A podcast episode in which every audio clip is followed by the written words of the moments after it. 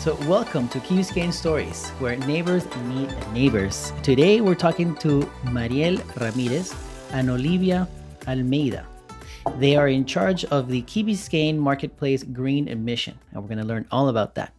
So, for those that don't know what the Key Biscayne Marketplace is, can you tell us a little bit about it? So, the Key Biscayne Marketplace is a place for young entrepreneurs to have the opportunity to create and sell their products in an environment made for that exactly. Um, when Olivia and I were younger, what we did is that we started off a bath bomb business and we realized it was very difficult to get our product out there to the community. So we wanted to um, be able to do that and we would like look for different ways. So the fair is just basically like Olivia said, an environment where kids like like us when we were younger can go and sell their product like that to their community. So the, the green mission, you know, you guys are leading that. What does that mean exactly? So what the green mission is, it's basically we're making the fair more sustainable. So we're making children in their businesses aware of the packagings they use, for example, not using plastic wrappings and other things like decorations in well, in their stands they can use like plastic flyers or maybe reusable bags and things like that. Um, yeah, it's just it's basically spreading awareness about environmentally um, precautious like things that they can take in order to have a more environmentally friendly business.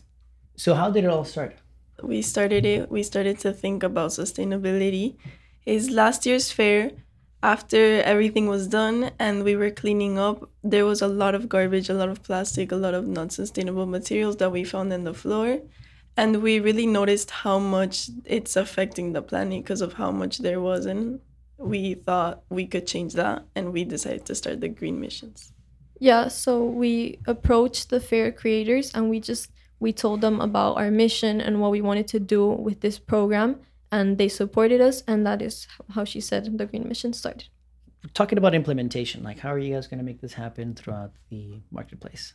So we're going to start off with an instagram which we already have and basically what we do through the instagram is just inform a lot of our participants of the fair uh, about like ways to make their business environmentally friendly. We add quotes of environment like just very inspirational things. And we also we're gonna do interviews and all that in our instagram so that the participants they get to see why they should make their business environmentally friendly. They get to see like tips and all of that.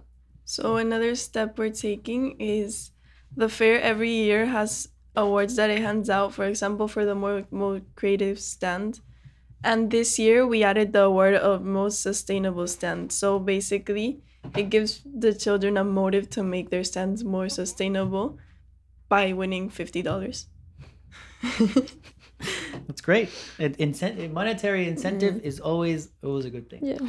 Something else we are doing to implement the sustainability is we wrote an article. So basically the article mentions everything from how we started selling bath bombs, how the fair was created and inspired by us, and then we go to talk about how we decided to make it more sustainable, how we came up with that idea, and how we're gonna execute it, how what we're gonna do, and how we're gonna help children learn how to make their products more environmentally friendly.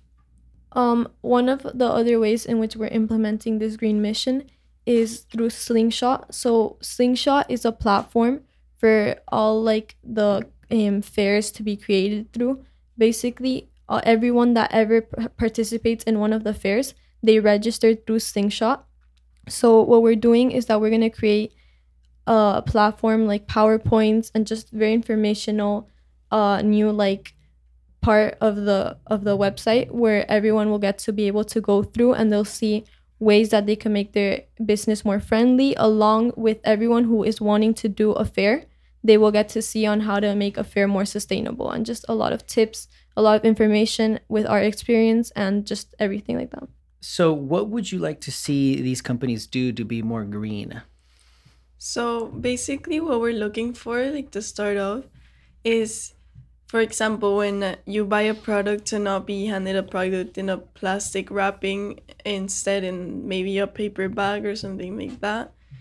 Something else would be maybe you buy a lemonade to not be giving it in a with a plastic straw or with those plastic cups that we know harm the environment because you throw them away right away. Instead, it could be those paper cups or a bamboo straw or a paper straw. And the same with the foods, no plastic utensils, and try to find an alternative for things like that just to save the planet.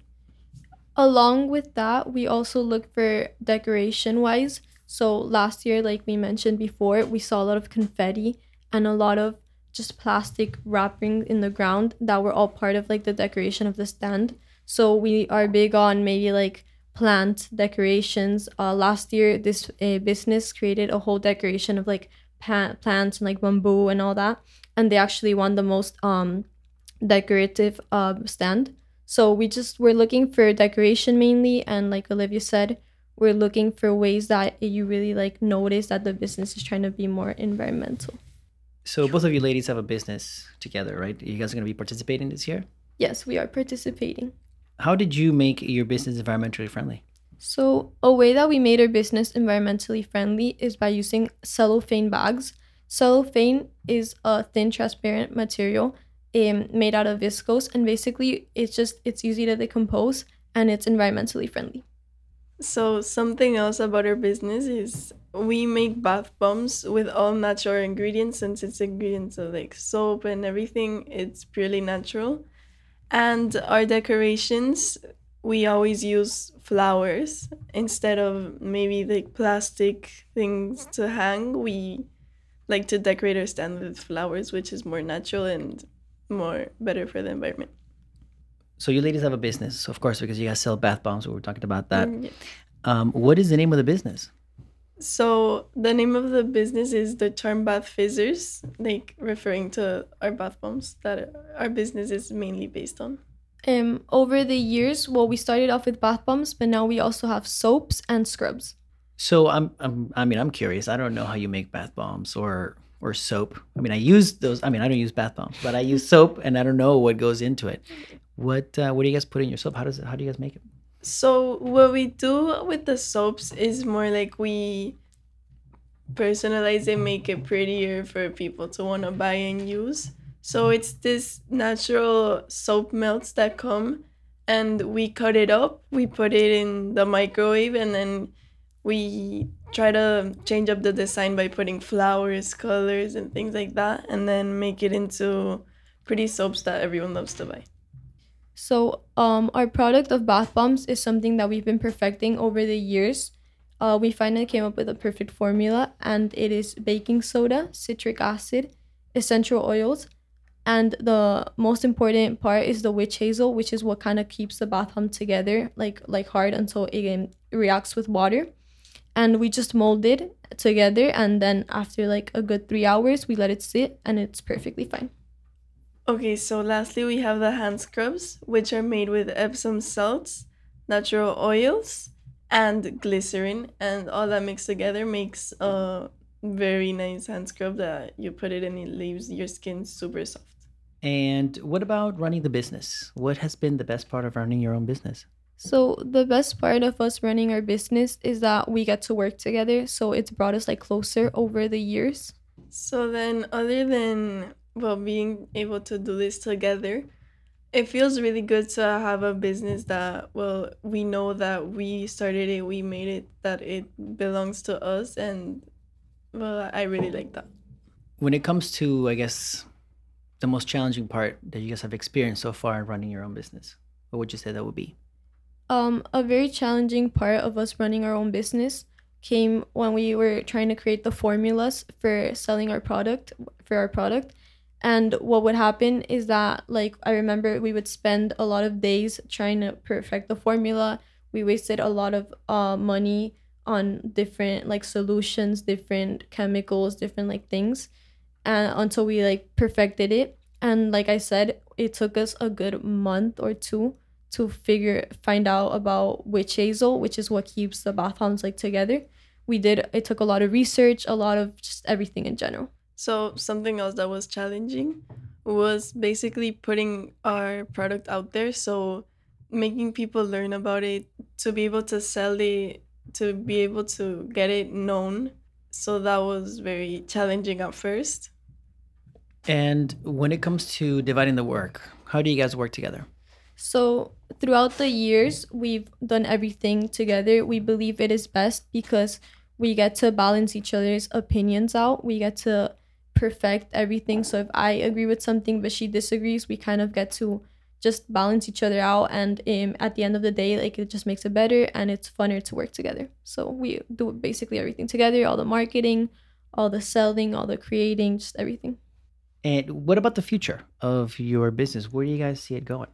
So we created this product for us to serve as an experience. We got to learn how to make a prod a product, how to serve like sell it, um, all the marketing, and it really like will uh, give us a huge advantage in view in the future of our lives.